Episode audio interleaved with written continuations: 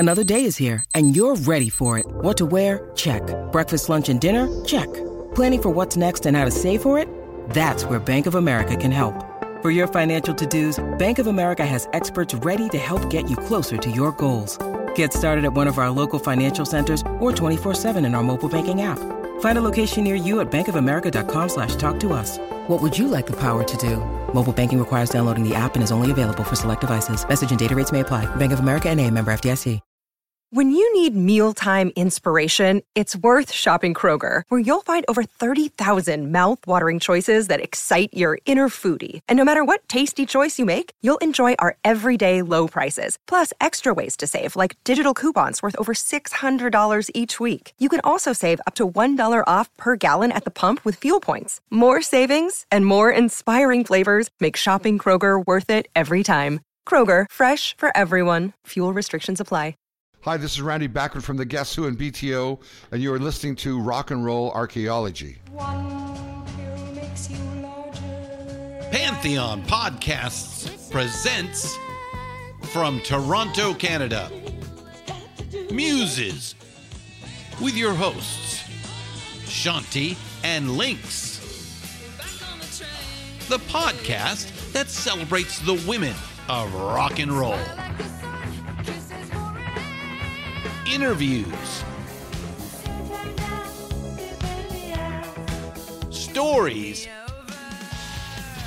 and fabulous fun. So, grab those backstage passes and let's get to our show. Hey there, Shanti. Hey, Lynx. How's it going? I'm doing well, and hey everybody, you're listening to Muses, the podcast that's all about the lovers, the inspirations, the groupies, the rock wives in music. Yes, all that good stuff. So happy to have you here. Sorry? I said I'm happy to have the listeners here, and Lynx, I'm happy to have you here. Me too, and it's finally feeling like summer out here, so my mood has definitely been more positive lately, and we got so much exciting things happening. I've just been sending out some of the 20 questions questionnaire that we have going on our new site to some really awesome women. And I can't wait for everyone to check that out. If you haven't yet, go to our website. We have these 20 questions up now with Pamela DeBar, Dee Dee Keel, Maureen Van Zandt, Kristen Casey, and a whole bunch more coming. And if you go to our site, we have a new newsletter. So sign up and you'll get monthly reminders of what's going on with us. Yeah. What have you been up to? What's up with you? Well, we should say, if you head over to musespod.com, that's where you're going to find all that stuff. Yes. So what's up with me? I've been sitting outside today, and I've been making some special gifts to send to some special patrons. Oh, that's exciting. So one of the tiers for Patreon is we send you something special in the mail. So it's handmade, kind of DIY, crafty. So all of the patrons that have that certain tier, look in the mail soon. I'm going to send you a special something. And for those who want to support us in another way, but Patreon might not be your way to do it, if you could head over to iTunes and leave us 5 stars and a positive review, that actually really helps us. And what it does, it's allows other people to find us easier. We haven't charted yet. Maybe we will someday. And I know we get beautiful DMs from people all the time. If you're listening and you're somebody who sent us a wonderful message, if you could head over and just type that exact same thing over into iTunes, we'd really appreciate it. Yes, it means so much to us. And just getting those messages are always, they make my day, you know, it's so much fun. And usually either I see it first or you see it first, and we kind of immediately send it to each other being like, oh my God, like, look at this great message. So yeah, they mean a lot to us. They do. So you tell us now, go and tell the world.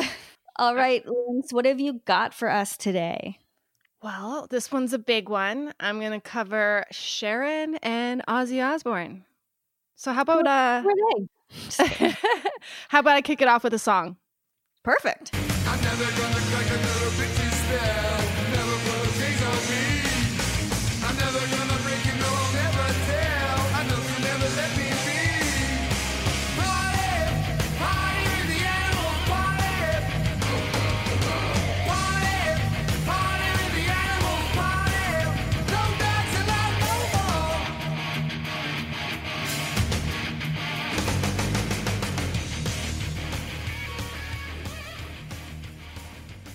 before this episode, I read Sharon Osbourne's book called Extreme. She's actually written multiple books at this point. I just focused on this one right now because, to me, I was more interested in finding out how she became who she is today, like pre-Osbourne reality show, because that's sort of when she became on my radar. And I wanted to know, like, her background. So I'm going to give that to you. So starting from the beginning, in her words. Yes. So the book title is Extreme. The book title match the story. Oh, hell yes. Perfect definition for her life. This is going to be a wild ride. It's also, like, not always nice. There's physical abuse in here. There's things that are crazy. And I just want to throw that out there as well, just to warn listeners, because I was shocked reading it. Okay. All right. So Sharon was born Sharon Levy in London, England on October 9th, 1952. Her mother, Hope, was a divorced Irish Catholic mother of two already who ran a boarding house for all types of artists. And that's how she met Sharon's father. His name was Don. He was 10 years younger than Sharon's mother. Get it, girl. Yeah. So he took a room for a week, and 6 weeks later, they were married. They had their first son together, David, and then Sharon came about 2 years after that. So her dad was born Harry Levy, but he felt that was too Jewish a name to make it in show business, so he changed his name to Don Arden. He was a singer who was successful enough to tour quite a bit when Sharon was young. I'm going to talk a lot about Sharon's father, Don, because he plays a massive, massive role in her entire life. In a good way? Yes and no. Mostly okay. No. So Sharon grew up in that artistic boarding house in Brixton, so she was surrounded by the arts from the get-go. She talks about growing up in Brixton, which was a slum of London. And she says, like, her and her brother had a lot of fun. They were very mischievous. They were stealing. They were playing. They were running wild. They were putting on shows for strangers. She just had a wild, carefree kind of childhood at first.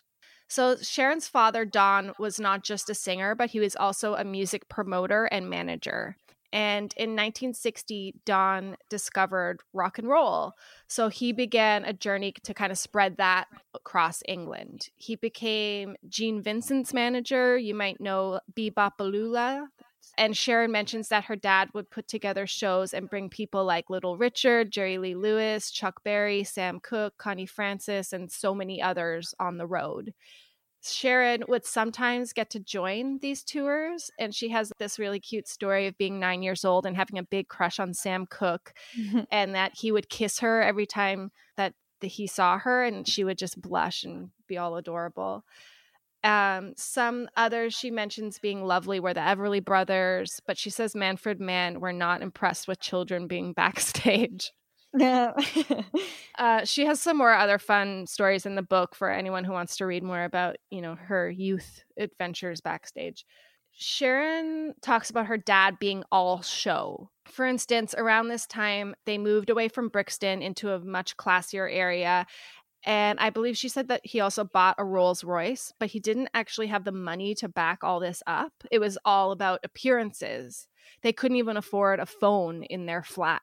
He was also known for an extremely violent streak. He always had bodyguards or more like thugs around to help promote this appearance of, he wanted to be like a gangster, like he wanted to be a scary gangster guy. Things weren't great at home either. Her mom was definitely not a homemaker. Instead of cleaning, she says that she'd throw things under the couch or the beds. They were always running out of things like soap and toilet paper. And, my girl. Yeah. My style. So washing wasn't like a big thing either. Sharon says that, like, she went to like a school that had a uniform, and she would have to wash her uniform in the bathtub by herself. So I think maybe it's possible that her mother had depression. She got in a car accident around that time. Sharon says she was never really the same after that and spent a lot of time in bed, which probably explains the situation at home. Mm-hmm. So Sharon remembers her father getting involved in the Star Club in Hamburg, where the Beatles got their start. And she says that John Lennon actually asked her dad to manage them, but her father thought that they were pop copycats and that they wouldn't last. And he was really only interested in American music. Good instincts, Don. Yeah.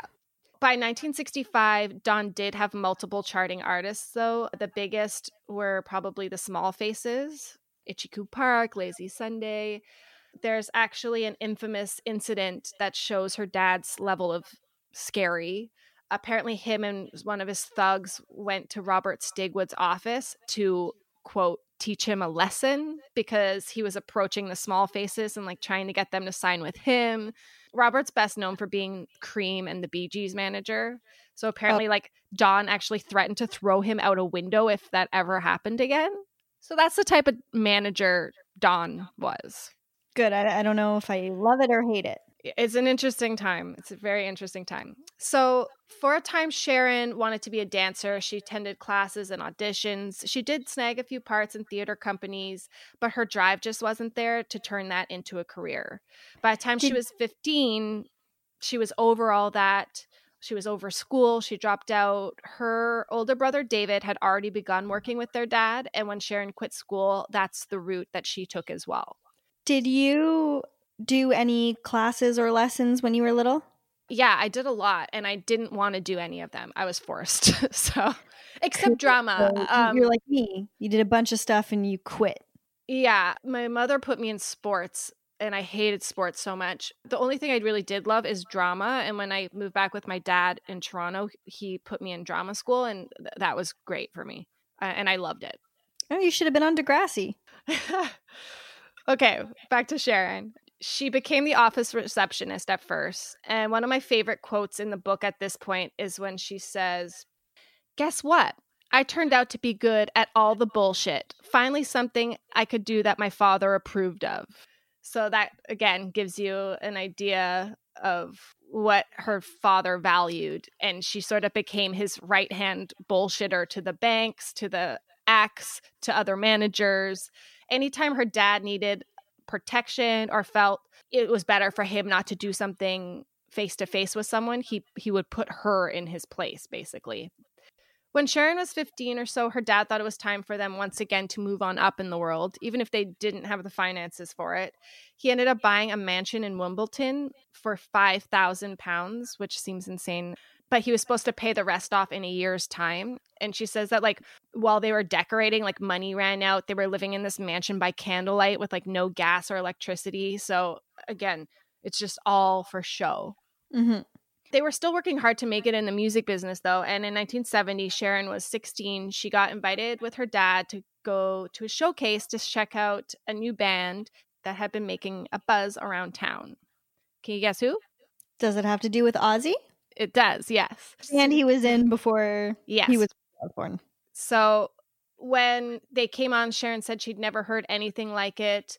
That band, of course, was Black Sabbath. Oh, that's them, right? I had a brain poof. So they decided to meet the band in hopes of managing them. Black Sabbath ended up coming to the office. She describes the band as like strange looking, like hair in their faces. But the singer, he was the strangest of all. It was wintertime. He came wearing sandals, a pajama top for a shirt. Sharon invited them to sit down, and none of them took a chair. They all sat on the floor before being called into Don's office. It turned out that the band wanted to work with Don, but they were scared of him. And they were sort of sweet-talked by some of Don's coworkers. And a man who worked with Don, Patrick Meehan, ended up managing them and creating his own corporation, which was definitely a blow to Don. But Sharon mentions like that the music business at the time was like that cutthroat. Like people were backstabbing their best friends for bands. And that led to like a huge issue between like the Meehan's and the Ardens for a long time. Okay. So they didn't get Sabbath. The Meehan's did. How about we play a little Sabbath? Yeah, let's do it.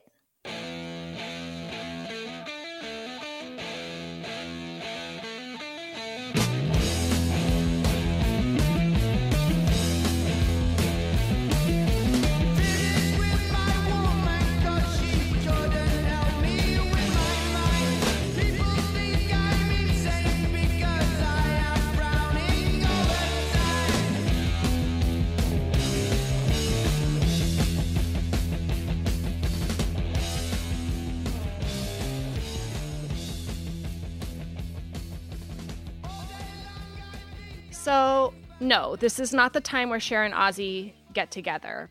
She was 16. You read my mind. Yeah, she was only 16. She says she felt unattractive and that boys were a waste of time. She mentions purposely overeating as like a protection of sorts from unwanted attention. But of course, there always comes a time where things change. And she met her first boyfriend when she was 17. His name was Adrian Williams. He was in a band called Judas Jump that her dad managed. So, Shanti, what happens when a young teenage girl with zero experience gets together with her first love? She gets pregnant. Yeah. This is the formula. How many episodes has this happened? How many stories? It's crazy, yeah. It's insane how often this happens. Unfortunately, her mother basically forced the idea of abortion on her. The experience was really difficult, and she says that her mother was no help or not there for her at all, that she just had this sort of like, you got yourself into it, you get yourself out of it attitude. Two takes two to tango. Yeah. Well, Adrian was supportive though, and he actually ended up working for Don and moving into their family house for the next 5 years. So they had quite a long relationship. She does mention her weight being an issue in their relationship as well as his womanizing. They were both so young, and I assume he didn't want to be tied down. Who does when you're like 20? She mentions he was very good looking and attracted both men and women. And one man in particular who was also a friend of Sharon's was Freddie Mercury. Oh, cool. Yeah. And this was when he was with Mary.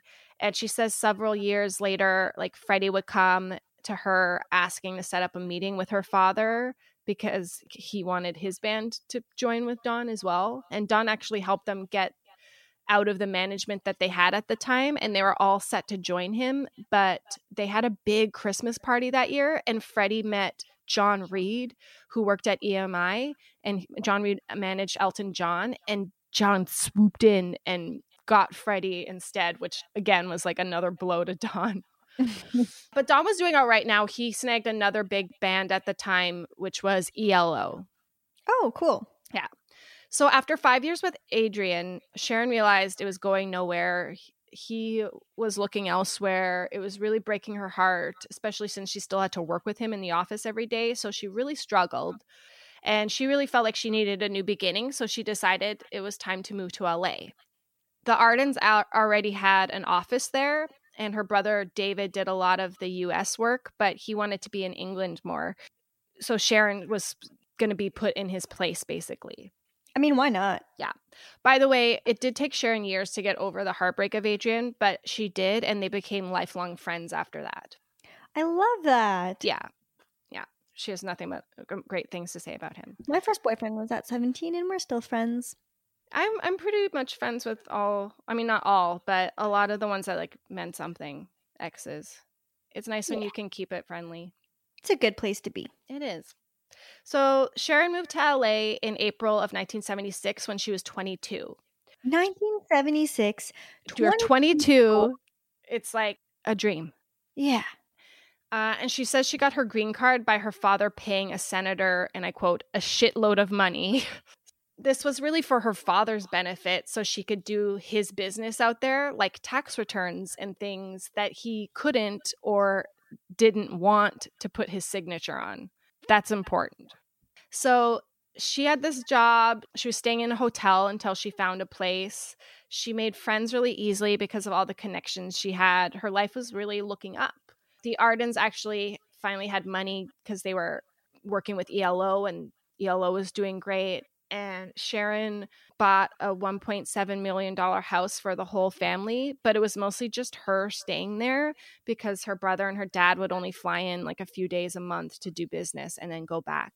They even had a maid in the house for the first time. And there's this horrifying, horrifying story in the book about the maid stealing and denying it, and her dad coming and taking like a gold chain off from around his neck and putting it around his knuckles and beating the woman until she confessed. Oh my God, I don't like that. And that's what her dad was like. He was a gangster thug that was like an awful human being. Apparently the maid went to jail for 5 years after that too for stuff.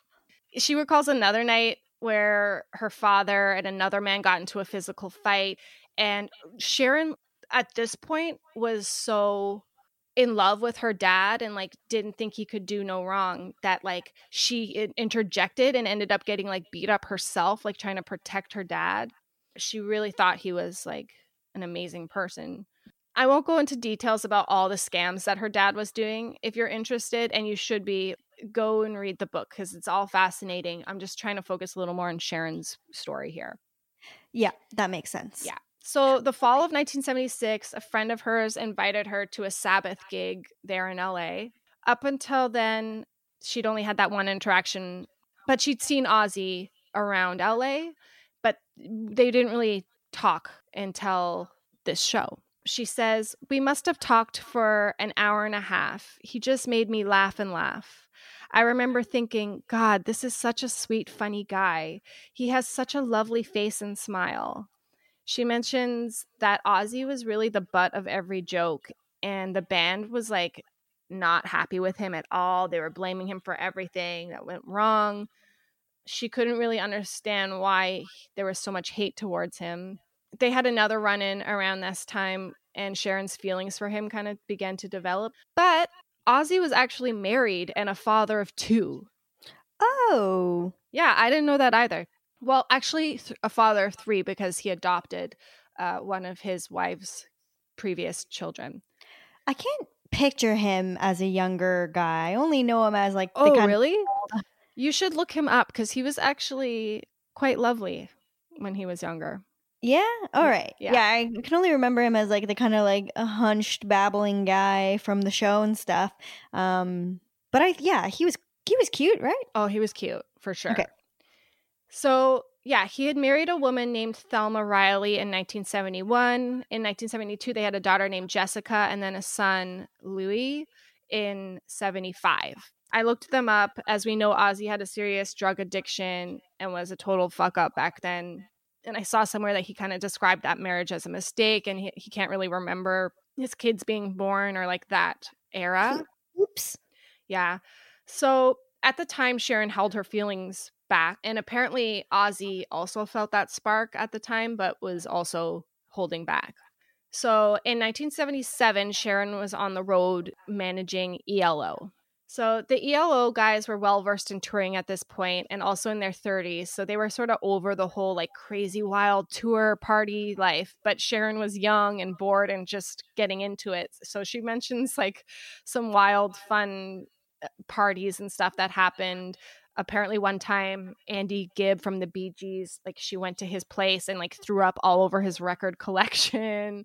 She actually... Was she getting laid and getting paid? Getting laid, getting paid. She had a ball. She didn't need Ozzy around to like teach her how to be wild and crazy. She was trashing hotel rooms without the band and then having to pay for it the next day. She also mentions that her and her girlfriend hated this one particular man who worked at CBS, calling him a chauvinist pig, and they would charge all these clothes and meals to his room since no one ever checked those things back then. So Sharon definitely had her own wild moments before Ozzy like ever entered the picture. Let's take a quick break and we'll be right back. This episode of Muses is sponsored by Best Fiends.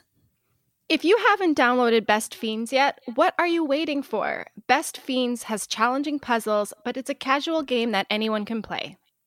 I'm spending a lot of time at home, and I'm glad I've got Best Fiends to keep me occupied. I usually play while my boyfriend watches TV, and he started watching me play and asking if he can play a few levels. So now he loves it too. Of course he does.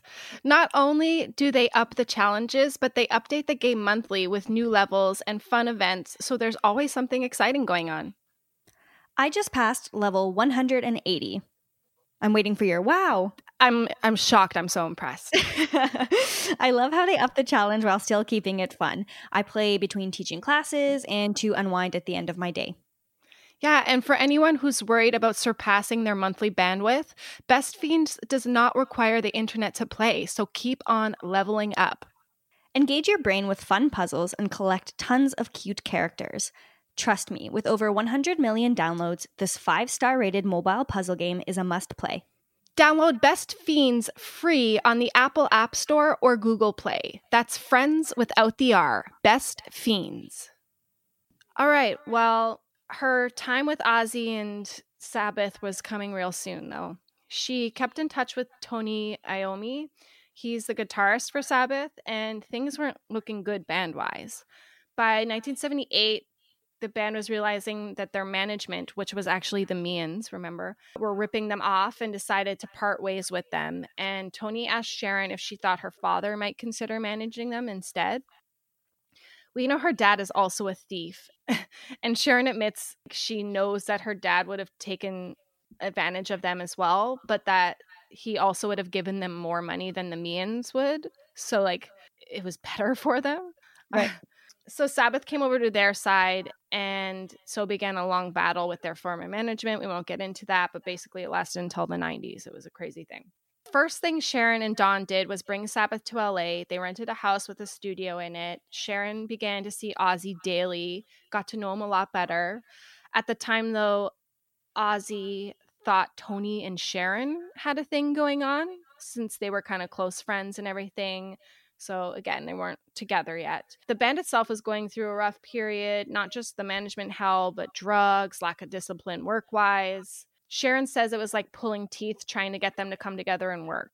And one day, Tony came to Sharon and he said, "We want Ozzy out of the band. He's too into drugs. It's taking a toll. He's a mess. We don't want to work with him anymore." And Ozzy was also unhappy with the band situation, obviously felt that they didn't want him there. So you have this situation where, like, Sharon and Don are trying to pull the band together to create this next album, but they're crumbling apart. And one day it was decided Ozzy's out, and they asked Sharon to call up a singer that she knew called Ronnie Del Rio, and that's who replaced Ozzy. It seems Sharon was the only one who was still thinking of Ozzy after they dumped him. She got one of the roadies she knew from the ELO tour to drive Ozzy around town to help him wherever possible. She would check in on him whenever possible. She really felt bad that Sabbath, like, kicked out their shining star like that, and she kept thinking it would blow over, but of course it didn't. The band loved Ronnie. They were happy with the replacement. One thing the band wasn't happy about, though, was that Ozzy was still in LA, and Sharon explained to them, "Well, I'm still managing Ozzy." And they were really not happy about that. And they gave her an ultimatum, us or him. And she talked with her dad and brother, and they handed Ozzy over to a friend of theirs named Sandy Pearlman, who had been looking to get into management. So with Sharon's help, Ozzy got over the, like, pain and hurt from being fired from Sabbath. She got him really focused on writing again and starting his own band. She really encouraged him out of, like, a deep, dark hole of depression that all of that caused. There's actually a recent music video that Ozzy did for a song of his called Under the Graveyard, and Val Kilmer's son playing Ozzy, and you have another female, I forget her name, playing Sharon, and it's sort of in this time frame where she's, like, pulling him out of the grave and getting him back to life again, basically. So it's pretty literal. Yeah. Interpretation of that. Very. So is Val Kilmer's son hot? Yeah, he's cute. He's cute. Be. Starting a new band would take some months, and Ozzy did go back to his family in England for a while.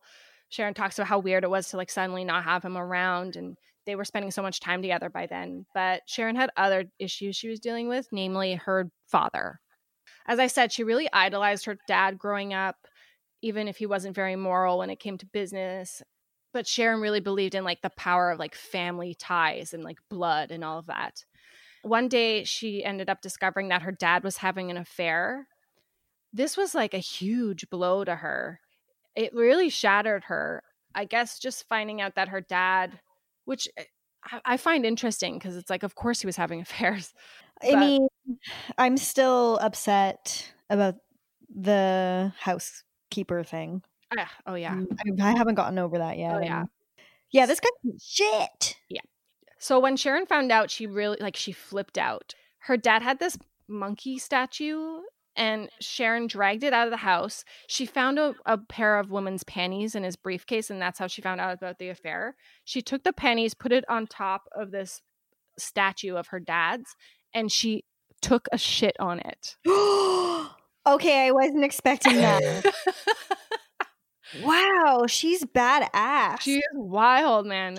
She's like, gross. I haven't even put in every story that I could in this. Like, there's many stories just as insane as this one.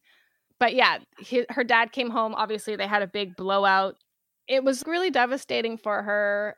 She actually went to the doctor. She was prescribed Valium, and she accidentally overdosed on them. She was really drinking heavily at the time. She said, "Everything that people said about my father was true. I felt conned." She didn't tell her mother, but her mom found out the next time she visited LA, and her mother she cared, but not enough. Like, Sharon thought, like, why don't you care more? Like, why aren't you as angry and hurt as I am, type of thing. As someone who was a possessive child over both of my parents in different ways, like, I can see how a parent having an affair can feel like a personal betrayal. Yeah. So on top of this, things business-wise were going down the drain again. Sharon would come home to find her car or jewelry gone, and she would know that Don was up to his old tricks, like having to sell off half of their things because they didn't actually have the money for it. And one day, Jeff Lynne, the frontman of ELO, which was their biggest cash cow, caught on to Don's thievery and confronted Sharon about it. He told Sharon Don owed him $4 million in royalties and warned Sharon, like, I'm getting my lawyers involved. So this, of course, led to them losing ELO, which was a major blow to Don. And Don actually later blamed Sharon and told everyone that Sharon was the reason this all happened. Like, cool, Don. He was an asshole. Yeah. So Sharon's really starting to grow up now. She realizes her dad's way of business is fucked up, that she has been like a pawn in his game. She also felt resentment from her brother. She kind of goes back and forth on wanting to separate herself from the family business, but also being so tied to it. Her dad had her signing stuff for years under her name to protect himself, and that would come back to haunt her, but like not for decades. It wasn't until she became famous, like for the Osbournes and stuff, that she ended up having to pay like crazy amounts of tax and stuff because her dad put her name on things, and then she kind of forgot about it or didn't really understand what she was signing. Right. Things are just really bad for the business. They're virtually bankrupt. And this was going on right as Ozzy's first solo album was to be released.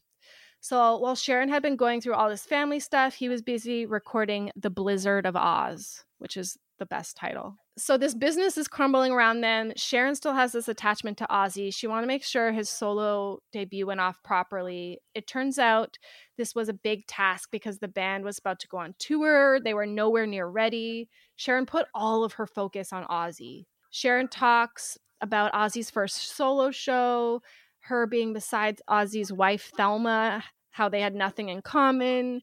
She says, and I don't really like the way she talks about Thelma in the book because I feel like she makes assumptions on what Thelma's thinking and feeling.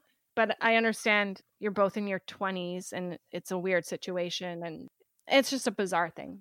I'm quoting Sharon in the book now. She was just somebody's wife. She was there to support her husband and I was there to work. She was also there to support Ozzy, let's face it. So the crowd went wild, of course. Sharon cried tears of joy over how well the debut went. Afterwards, they all got drunk, except Thelma, apparently.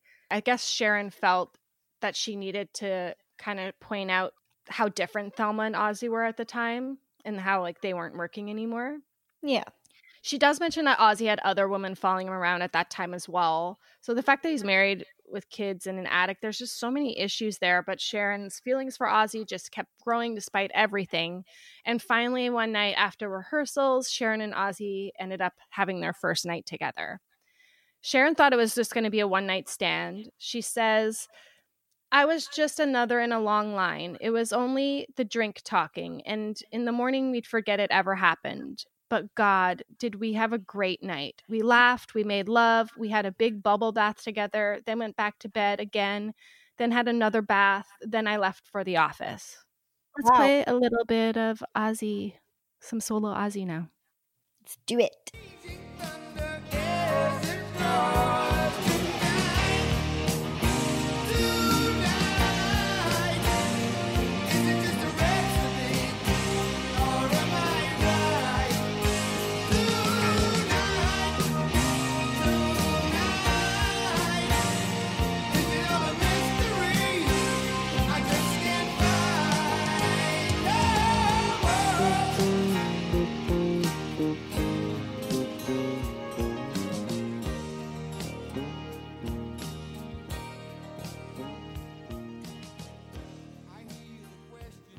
So for the next few weeks, Sharon and the band were on tour. And by the time it was over, it was pretty much obvious to everyone that Ozzy and Sharon were crazy about each other.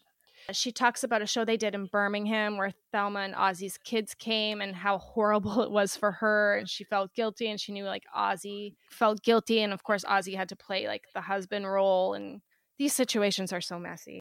Basically, they fall in love over the tour, and parting ways was brutal for them. But Ozzy had to go home, and apparently he was going to break the news to Thelma that he wanted a divorce. Instead, Ozzy just admits to the affair, which wasn't difficult since everyone, including Don, knew about it. Mm-hmm. He swore it was over. Then him and Thelma made an appointment to talk to Don, and it was decided that Sharon was to exit her duties and her brother to take over. And Sharon says she got a lot of shit from her brother and her dad about being a homewrecker, which she didn't appreciate because both of them were having affairs as well. Still double standard there, right? If you're a woman. Yeah. Sharon was really the only one that actually excelled at that side of the job and, you know, wasn't stealing things. So things fell apart pretty quickly, and the band was very soon begging Sharon to come back and take over. So Ozzy called her. She came back. They went through a little time of trying to deny their feelings again, but of course that did not last long. She booked the band into a home studio to record their second album. As soon as they got settled, of course, the affair began again. This was hard to read because just, again, I felt so bad for Thelma. Sharon mentions that she would pop up for visits without warning, that Sharon would end up like hiding in rooms or like running up staircases while Thelma was walking down them. They had a lot of close calls. I'm assuming Thelma must have had suspicions, and that's why she was coming over, because like that's her husband, and a woman knows. Exactly. And Sharon also had work-related reasons to be there as well, of course. So she did see Thelma sometimes, and she says the more she would see me, the more determined she was to make life difficult. And I'm just picturing this poor woman being like not being told the truth and just like wanting to figure out what's going on. I'd make life difficult. Sharon also says things like, I don't know if Thelma loved Ozzy, and Thelma's trump card was the children. She knew how to play it, turning up with them in tow. And again, I'm like, she's the one being lied to. I don't see her doing anything wrong. But I'm wondering if Ozzy ever cheated on Sharon. What do you think? I feel like he did. For sure. And then Sharon probably did like the same kind of stuff as Thelma would do, no? Interesting. Yeah, interesting. We'll get to that. We'll get to that. Okay. So they completed the second album. The band was to head to America to do a tour. For singers and bands who go solo suddenly, not many of them reach the heights they experienced in their original band, and that was really a concern for all of them. They really wanted Ozzy to dominate America, but to do so, Sharon felt that they had to reintroduce him to America. So she planned a bunch of meet and greets and publicity things for him. Don sold Ozzy's contract over to CBS, so they're being introduced to the bigwigs at CBS. The morning comes, they want to do something really exciting to say hello to these new coworkers. And they decide to go to a pet shop and buy 2 doves. And Ozzy puts them in his pockets and heads to this event. So Ozzy was really nervous about the whole thing. He gets loaded drunk on the way. They get there. Ozzy immediately feels unwelcome by these like suits, right? Like they're uptight. And apparently he sat on one of the publicity woman's lap, who was not very appreciative of that. He was drunk and he kind of felt rejected, and he took out one of the doves, which I think his plan was to like release them and let them fly or something. But instead, you know what happens, right? Okay, so he's got live birds in his pocket this whole time. Yeah, and he's like crazy. Has anybody even like held a bird before like that? That's okay. Yeah. So Ozzy's feeling angry, drunk, rejected. I don't know. He takes one of the birds out of his pocket, bites off its head, spits it onto the lap of this woman, and shouts, "Fuck you!" So love it. Then the other, right? Cruelty and just like the insanity. It's like next level. So the other bird gets loose from his pocket, begins flying around the room. All hell breaks loose. Apparently, people were like screaming. There was vomiting. Apparently, security's being called. And what is Sharon doing during all of this? Weeping from uncontrollable laughter, and she literally pisses herself laughing as they're both escorted out of the building. Was this good for his career? Well, that's the interesting thing. So CBS basically decides Ozzy's not worth the trouble, except that his first single was Crazy Train, and that had come out a week before, and it was getting so much airplay that it was #1 across America. So it was obvious that Ozzy was going to be this huge cash cow for them, so they just accepted it. Let's play some Crazy Train.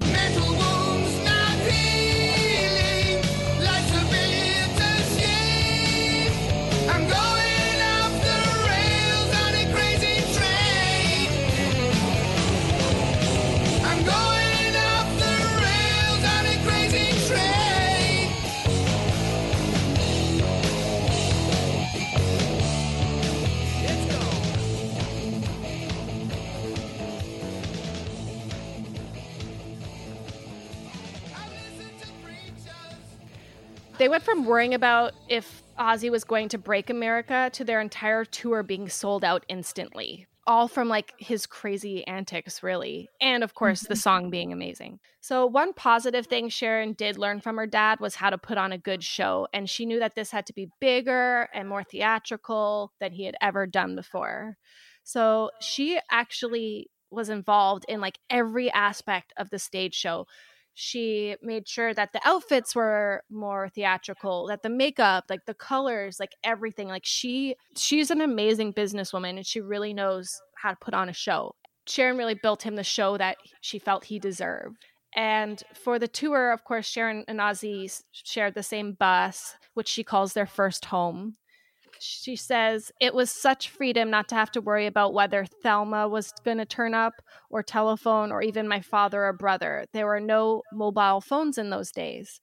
When we were in there, we felt completely safe. It was like we were sailing. That's kind of sweet. So as we know, Don is a thief. Yeah. And we also know Sharon loves Ozzy and wants the best for him. So when the band wasn't getting paid their advance on their second album as Don promised, or seeing any of the money from this sold out tour, Sharon got on her father about paying them. And she also began looking for a booking agent that wasn't under her dad's thumb. So they were like on the road, barely surviving, while all these sold out tour checks were going straight to her dad. And then he was taking the money, and she was really getting sick of it. Sometimes she was able to persuade local promoters to hand over the settlements instead of sending them on, but that wasn't always the case. And Sharon actually talks a bit about what it was like being a woman in the business back then. And she said, the music business in those days was a boys' club fueled by cocaine and sexual favors. These were the days of payola and mafia involvement and the standard currency. If you were a woman, was a blowjob. But men soon learned that, of course, Sharon Arden was more likely to kick them in the balls than suck their dick, which is exactly what she did. And there's also a story about her kicking a guy down a flight of stairs. She was badass. Yeah. That's like the one good thing she learned from her dad, I guess, like that she can take care of herself. Yeah, she didn't take any shit. So if you're picturing Sharon and Ozzy as like a blissful couple during this time, you're partly right. They definitely loved each other and were having so much fun. But he's heavy into drugs. She was drinking just as much as him at the time. And this is where things start getting violent. So I don't want to get into like all of it, but there are many, many, many stories about both of them lashing out at each other. They were both like very physically abusive to one another. Mm-hmm. She talks about breaking his records, ruining his clothes, throwing bottles at his head. He broke 2 of her front teeth once. She says like the general pattern was that Ozzy would hit and I would throw anything I could pick up. She says that one time she woke up in the morning and her face was so battered that she barely recognized herself, and she had no memory of how it happened.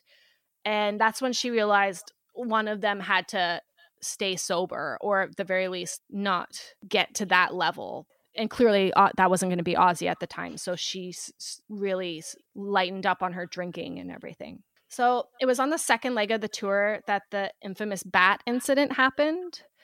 basically after the Dove incidents, fans were constantly throwing the wildest things that they could on stage. A lot of dead animals, which is weird. Rats, snakes. They were in Des Moines, and someone threw what Ozzy thought was a rubber bat, and he grabbed it and bit its head, only to realize it was a live bat.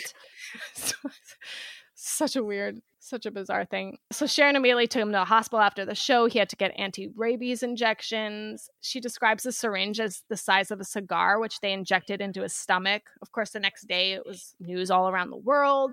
And apparently, like, any publicity is good publicity. So it's funny. It did cost them some shows, though. Like, certain cities around the world canceled their gigs, but I think they made up for it in record sales and everything anyway.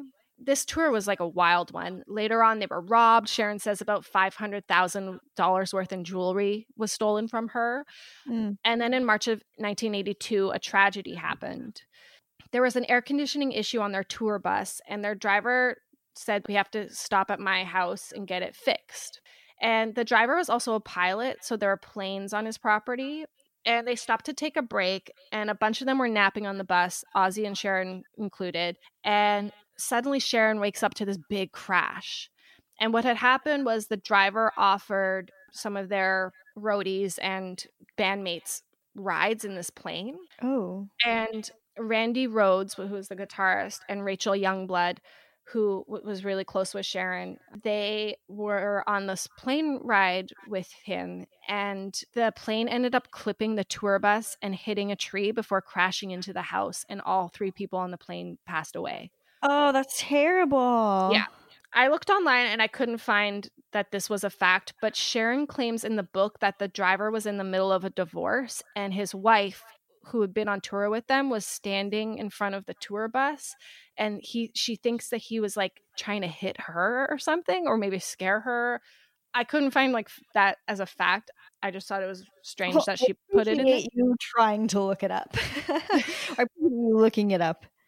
Yeah, it was a horrifying incident. Sharon and Ozzy get off the bus. They're all disoriented. Their friends, like, they saw their friends' bodies scattered everywhere, basically. So it was like a huge, huge, horrifying thing for them. The tour was canceled for 2 weeks. They attended the funerals for their friends, but Sharon still had to be like the boss and like find a replacement, even though she was like hurting over the loss of their friends. You know, none of them wanted to finish the tour, but they persevered. And it was around this time that Ozzy was finalizing his divorce finally with Thelma, who had had enough. I think even though that the divorce wasn't finalized, Sharon and Ozzy by this point are engaged. Mm-hmm. And it was just paperwork that was left. So that happened in June of 82, right before they were headed to Japan for another big leg of the tour. And they decided they'd stop over first in Hawaii on the way and tie the knot. You might as well. Might as well. Only their families were present, Ozzy's mom and sister, and Sharon, both of Sharon's parents. And this happened, I believe, on July 4th, 1982. And Sharon was 28 and Ozzy was 33. So, wow. Yeah, right? Still so young. Yeah. Was it romantic? Not at all. She says that her father, as her dad's walking her down the aisle, was asking her, like, did you get the stage set up for Japan? Like, he was going over production stuff with her, and she spent her wedding night signing paper after paper that her father had brought to the wedding, which was actually the only reason he came to their wedding at all, was to get her to sign these papers. So after the Japan tour, they decided they were going to move to England so that Ozzy could still be close to his kids. A day after they got there, Sharon's father and brother took Ozzy out to a pub, and Sharon says that they proceeded to tell Ozzy that Sharon was insane, that it was her fault that ELO left their management and all this crazy bullshit. And we're like, Ozzy, don't worry about it. We'll make sure you get an annulment. We'll say that she's insane. We'll get you out of this. Oh, boy. Right? Of course, Ozzy told Sharon everything, and Sharon couldn't believe that her family would go that far, even though, you know, finally on to how horrible they are. So she says the next day she went around to her family's house to see her mother, and her parents' dogs literally attacked her until her mother finally called them off. She had to go to the hospital, and she discovered not only the wounds from the dogs biting her, but she actually suffered a miscarriage from like the shock of dog thing, and she didn't even know she was pregnant. Scary. Yeah. one of her father's bookkeepers was there, like trying to get Sharon to sign more papers. And she actually did one last time on that tax return. And then she left with 2 suitcases, and she says she never looked back. So she finally got away from her god-awful family. So Sharon was a smart woman. She knew how business worked and that she wasn't going down without a fight. She immediately took Ozzy to New York, went straight to CBS, who did his pressings and distribution. She told them they were leaving her father's label, that if they gave them any more money to Don, that Ozzy would sue them. So the next step was to find a lawyer to help them, which proved really difficult since no one wanted to go up against her father. Like, that's how scary he was to people. All the while, her dad's team is going around telling everyone Sharon's gone insane. Even her mother has turned on her and is, like, supporting her dad. So Sharon and Ozzy were, like, really all alone in this. And since management held the purse strings, they really had nothing. No credit cards, no cash, no driver's license even, just their passports. Sharon called their friend Bill Elson for help, who was Ozzy's agent at ICM. She explained everything. He found some money for them and a lawyer. Don, of course, wasn't happy about that, sent his goons to harass Bill, but Bill did not cower to Don. Good for Bill. Actually, word came on the street that Don wanted to kill Sharon. Holy moly. Yeah. And Sharon and Ozzy actually ended up having to hide out while the lawyers dealt with everything because they were, like, worried for their lives. So her dad wanted $1.5 million for Ozzy's contract. They had to waive all the money they had made touring up till that point and the royalties, and they would have to do one more album to get free of him. CBS agreed to lend them the money to pay off her father, and they went into debt, which took 5 years to repay. But finally, they got free of him after that. Contracts are scary. Right? Contracts and dogs are scary. I'm scared. You really got to look over it and be careful. So through all that stress, Sharon had another miscarriage. They were really having a hard time, but they were slowly digging themselves out of it. Sharon got back with the band, working, booking tours, tons of promo. Ozzy is, like, at his peak Ozzy drug insaneness at this point, though, so it's not exactly smooth sailing. Again, a lot of stories in the book, a lot of times where Ozzy's behavior is just bizarre and weird. Like, one time fans won a dinner with Ozzy, and while that was happening, the person, like the management person who was the one that set it up, was sitting next to Ozzy, and Ozzy was like, punch me in the face, punch me in the face. And this poor guy was like, I don't want to punch you in the face. And Sharon didn't know what to do, so she turned to Ozzy and was like, you want me to punch you in the face? And Ozzy was like, yeah. And so Sharon punched him in the face, and then he was like, thank you. And then they just went back to, like, dinner like nothing happened. Thank you. And there's also an incident where they're in Germany with execs, and Ozzy's pissed drunk out of his mind. He ended up stripping completely nude, doing the Hitler salute at the dinner table, and, like, calling them all Nazis. Okay. It's weird though, because, like, Sharon, you'd think you'd be mortified of your husband doing this stuff, but she is laughing throughout all of this. Peeing in her pants again? Exactly. Sharon suffered a third miscarriage, and that's when she went to a doctor, and he explained that she needed this surgery to stitch together her cervix. So she did that, and she had to lay low for about 12 weeks. So that was hard for her because Ozzy was on the road. She didn't get to go. And she says, it would be nice to say that Ozzy behaved impeccably, but he was a complete and utter bastard. He was out of his mind, drugging, drinking, cheating. So yeah, Sharon does talk about the pain that caused her, even though she knew he didn't have feelings for these other women that he was, like, sleeping with. But of course, Sharon felt alone and awful, and she's dealing with, like, miscarriages and trying to get pregnant, and just not a good scene. Mm-hmm. But Sharon had the surgery. She recovered. They were able to get back on the road. Sharon did get one up on her dad, which was great. That gorgeous house in LA was financed by a loan they took out. And of course, her father never bothered to make the loan payments. So the bank was going to repossess the house. There was a trick around it, though. Her dad could sell the house first and use that money to pay the bank and pocket whatever money was left over. But all those years of Sharon signing her name, it was her that was the owner of the house, and she refused to sell. So the bank repossessed it, evicted her dad, and he never got a dime from it. Oh, nice. Yeah. Good one. This, of course, infuriated him, though, and that, again, he was, like, threatening her life. She said she'd get calls from his henchmen saying things like, Don knows you're in New York and says to remind you that New York is a very dangerous place and you should watch your back. Mm-hmm. Can you imagine getting threats from like your dad like that? That's just... No, I can't. I literally can't. It's so terrible. Anyway, life went on. Sharon and Ozzy welcomed their first daughter, Amy, in September of 1983. Sharon realized managing Ozzy while also managing a new baby was difficult, so she got a little help with that. With managing Ozzy or help with the baby? Both. Okay. Just for people to understand how much work Sharon was doing, she was Ozzy's sole management at that point. She was negotiating his contracts, setting up the tours and the promo, employing all the crews, organizing the merch, the stage sets, the opening acts, all that and more. That was all her.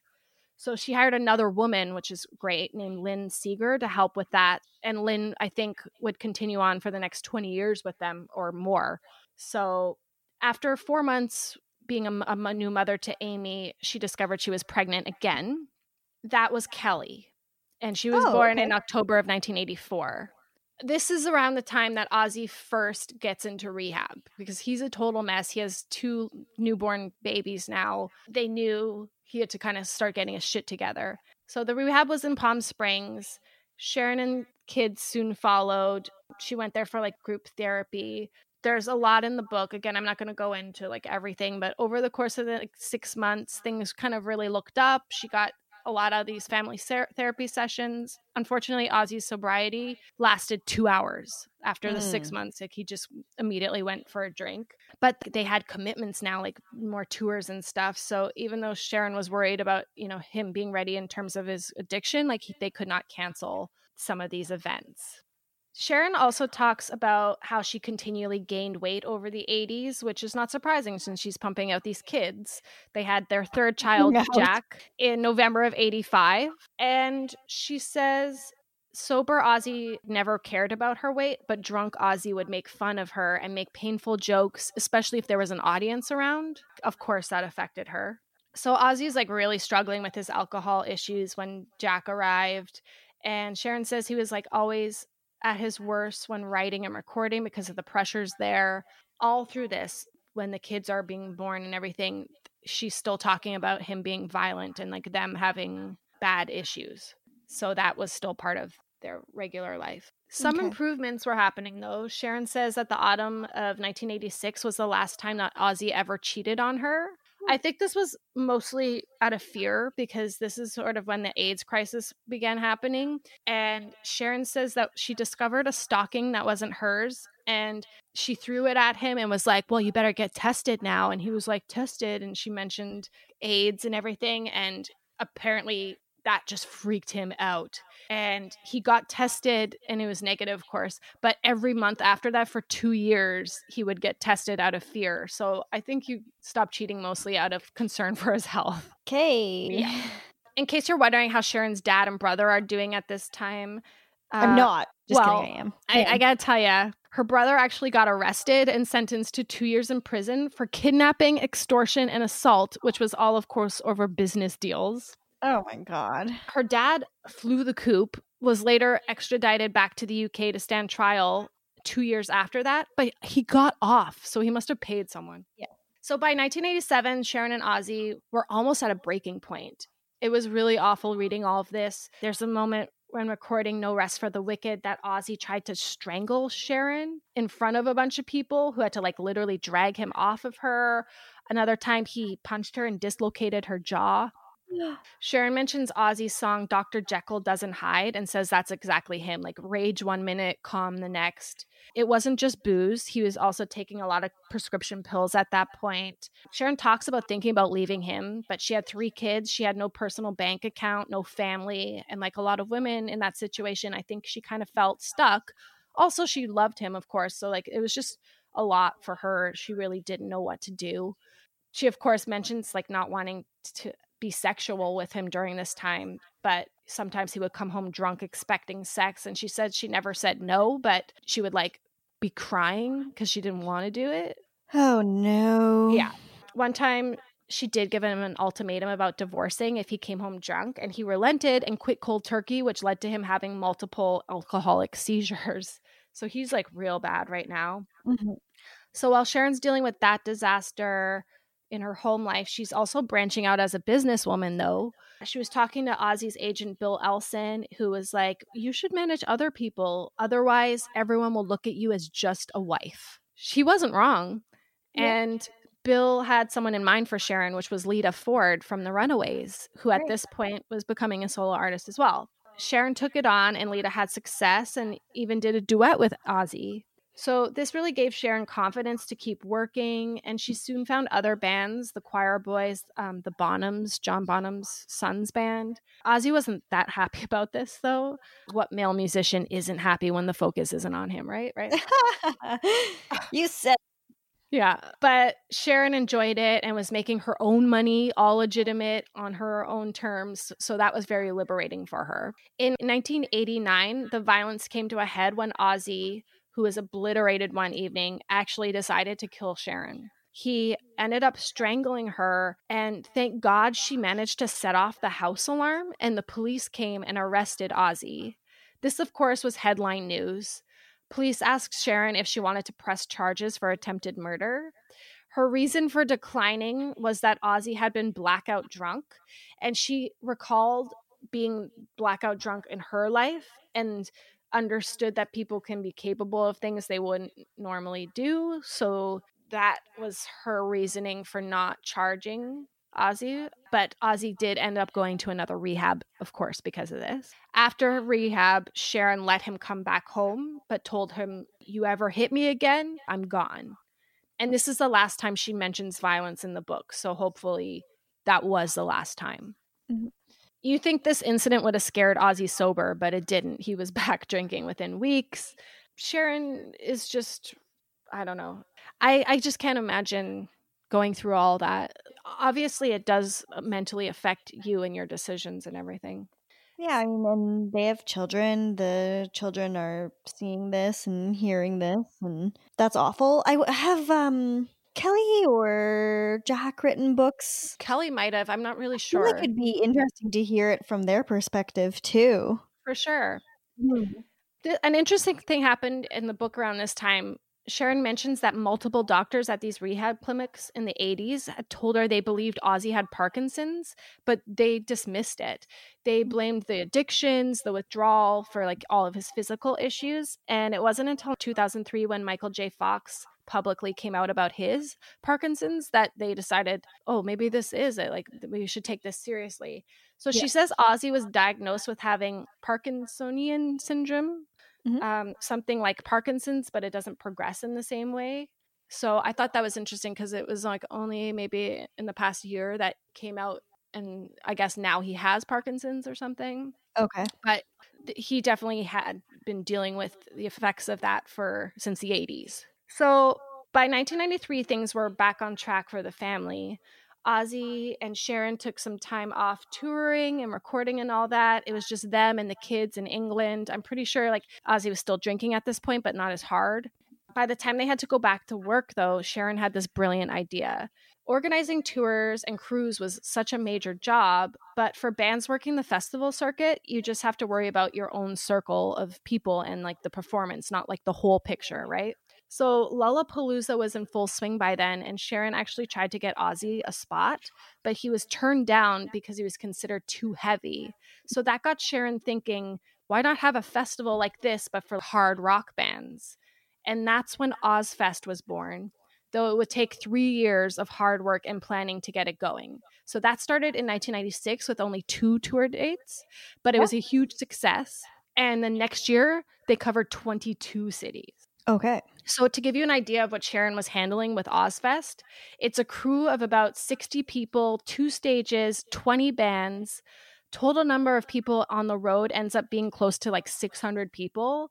And all those people need to be fed 3 times a day. It's just a mountain of work. But she obviously kicked butt with it, right? So it's about this time they decided to move to LA because all the business that they were doing was in America. So it made sense. In 1997, they were approached by a UK production company who wanted to do an Ozzy at home type of documentary. So they did that, and it was a success, and that's what caught the eye of MTV. And at first, MTV asked them if they would participate on their show Cribs, which they did. And that became one of their most successful crib episodes. That was most requested on MTV. Oh.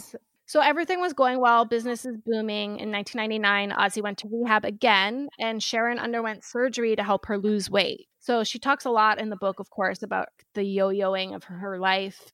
Sometimes she was a size 6, sometimes she was a size 22. And it really affected her physically and mentally. So she jumped at this opportunity to try a new procedure where they cut a hole in your stomach and make a new pouch for your intestinal tract so you eat less and expel quicker. Oh, it changed her life. She says the first year she lost 125 pounds. So she underwent some plastic surgery to get rid of excess skin and whatnot. She says the moment she realized everything changed was in 2002 because People magazine included her in the most beautiful section, and like she had never considered herself beautiful, so that was a special moment for her. Of course, losing all that weight made her more energetic as well. When things were at her worst with Ozzy in the late 80s, and Sharon actually stepped away from managing other artists for a while, but she took on the challenge again. And she actually ended up becoming the Smashing Pumpkins manager for a while. And she tells some horror stories about Billy Corgan and his massive ego. Mm-hmm. So that didn't last long, but it's an amusing part in the book for those interested. So yeah, after the crib episode aired, it was like such a huge deal that MTV came back at them and was like, we would like to do 3 shows with you, like 3 episode shows about you and the family. So the whole family was in except Amy, who instead took a producer role on the project, and shooting began October 2001. And things went so well that MTV asked to extend the shoot time. So 6 weeks turned into 6 months. Then the first episode aired March 5th, 2002. And as we all know, it became a huge phenomenon. Such early days of reality television. Yeah, they were really one of the first for that. Oh, right? Yeah. And they weren't scripted either. Like that was actually reality. Just yeah, that's a good point. That's a good point. Yeah. So that reality is really scripted now. Yeah, you're right. Right away, their lives change. Suddenly, they're being invited to the White House. Ozzy's asked to perform at the Queen's Jubilee. Sharon started hosting MTV coverage for that. She talks about how, like, instant fame, it was just this crazy new thing. And suddenly, like, all the people you want to meet you. So they were really loving it. They were on top of the world, which usually means something bad's going to happen. And it did. Sharon discovered she had colon cancer. And she insisted the show must go on. And with the support of her family, she went into chemo. She goes into detail about how difficult all of that was and her journey through cancer. She actually wrote a second book. It's called Survivor, and it's about her experience with cancer. So season 1 of The Osbournes went on to win an Emmy, which was MTV's first ever. And it really, like you said, like it established a new genre of reality TV that really dominates to this day. In 2003, Ozzy had a quad bike accident. He almost didn't make it through, but of course he did. Between Ozzy's solo work and with Black Sabbath, his sales at this point are over 100 million. And Black Sabbath were inducted into the Rock and Roll Hall of Fame. And just this past year, Ozzy put out an album. So like he's still successful and in it. And hopefully they're dealing with their medical issues. And as we know, the Osbournes are still all over the media. Sharon went on to do X Factor, Celebrity Apprentice, The Talk, and God knows how many other reality or entertainment shows. And their kids have followed suit. Ozzy and Jack have a show together called Ozzy and Jack's World Detour, apparently. So yeah. And Stardust just went and tried to see him this year, actually. Yes, that's February, right. In LA. He was doing a meet and greet kind of thing. But yeah, he's still around, and I hope Stardust gets to meet him sometime. Me too. I talked to Stardust about this episode and asked her which songs I should put in. So thank you for that, Stardust. Before we close up here, if you're wondering about Sharon and her family, she did kind of end up reconciling with them. Her mother passed away in 1999, and after 9/11 happened, Ozzy kind of really pushed Sharon to deal with her family issues, since they were kind of realizing now, I guess, like time is fleeting. We're not going to be alive forever. By then, her dad was old and had lots of health problems and no money. He had no friends. Sharon actually took care of his needs until his passing in 2007. At the time she wrote the book, which was 2006, it seemed like her and her brother had made amends as well, though I'm not sure what their relationship is like now. that's Sharon's crazy story. And I really encourage people to read the book because I could have put in so much more. And I knew this episode was going to be like a little bit longer than normal just because I wanted to put in so much, but like I left out so much and crazy stories and everything too that were just wild to read, but didn't kind of propel things forward. So that was great. And I really didn't know that she was raised in the music business. Yeah. Yeah. Like, really was like that, you know, talk about family business. And I don't think, you know, there are some people that you're like, oh yeah, they kind of followed in the footsteps after their dad and now they're a part of the company too. But if it would have been like a music related thing, I would have been right in there too. Oh yeah. Do you know what I mean? Oh yeah. Working and getting to know. And of course, yeah, I think that was great. That was a really good episode. Thanks, Lynx. You're welcome. And there's a lot of things that Sharon says or does that I'm like, oh man, that's crazy or that's awful or whatever. But one thing is certain, and she is an incredible businesswoman. And just like so many other women that we talk about, Ozzy would not have the career that he had or has without her support. He probably would not be alive right now without her support. So she is an incredible woman. And I think it is really interesting that she kind of learned from her dad, basically like what not to do. And she was like, I'm going to be better than this. I'm going to be legitimate. I'm going to make money properly. And I respect her as a businesswoman so much. Great. Yeah. Cool, dude. Love it. Thank you. You're welcome. And thank you, everybody, for listening. That wraps up another episode of Muses. If you want more and you miss us on the weeks off because we release twice a month, head over to our Patreon. We release on the alternate weeks there. $5 a month gets you our backlog of all of our past content, and we put something out every single week. So there you go. Yes. Thanks, everyone. And make sure to review and rate us on iTunes, please. It would mean so much to us. See you later. I've seen your face 1,000 times. Every day we've been apart.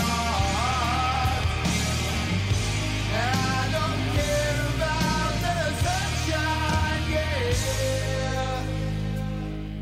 'Cause mama doesn't hold. I'm coming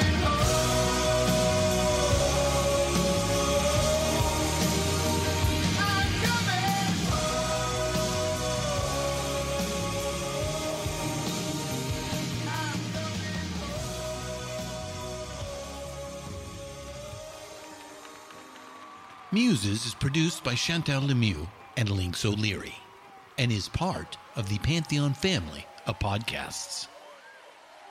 Find all of our shows, notes, social, and links at pantheonpodcasts.com. All songs can be found wherever you get your music. Please download and purchase these great and important tracks. Come find us at Pantheon Podcasts on Facebook. Tweet us at Pantheon Pods.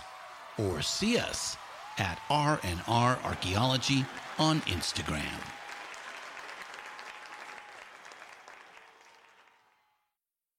My name is Damone Carter, a.k.a. Dem One. And I'm Nate LeBlanc. And we are 2/3 of the crew that hosts the Dad Bod Rap Pod. Our third co-host is internationally acclaimed hip-hop writer David Ma. As the name of the show suggests, Dad Bod Rap Pod is a podcast where men of a certain age discuss, debate, and dissect rap music. While we are somewhat classicist in our tastes and grew up listening to hip-hop from the 80s until now, we are also interested in the music's present and future. Over the past 115 episodes, we have interviewed rap legends like Prince Paul, Del the Funky Homo Sapien, Roxanne Shante, Kool Keith, DJ Premier, and even the proto-rap group The Last Poets, just to name a few. We also make it a point to talk to writers, commentators, and creatives shaping the genre. We've interviewed journalists and best-selling authors like Nathaniel Friedman, Jeff Weiss, Hanif Abdul-Rakib, and Adam Mansbach. And as Nate mentioned, even though we are products of the 80s, 90s, we take time out to talk to some of the most important voices in rap today. Groups and individuals like Little Brother, Open Mike Eagle, Billy Woods, and Rap Ferreira. If you don't recognize any of those names, that's okay, because what we love most on this podcast is to introduce old school fans of rap music to new music that we know you will love. New episodes every week on Thursday. We are the Dad Bod Rap Pod. It's NFL draft season, and that means it's time to start thinking about fantasy football. FantasyPoints.com features industry-leading experts and prognosticators using proprietary hand-charted data to help you score more fantasy points. FantasyPoints.com is the place to go for whatever kind of fantasy football you play. Whether you play fantasy football, daily fantasy sports, or do a little bit of everything, Fantasy Points has the meticulously researched content to guide you to victory. And why wait for the fall? Fantasy Points also covers the new spring football league, the UFL. Join the guru, John Hansen, Scott Barrett, Joe Dolan, and other massive names in the fantasy football universe with an exclusive offer. Use code Pantheon for 15% off any Fantasy Points package, including the all-in package, with access to every article, tool, and data nugget that Fantasy Points has to offer. That's fantasypoints.com and code Pantheon for 15% off at Fantasy Points. fantasypoints.com, code Pantheon. Score more fantasy points.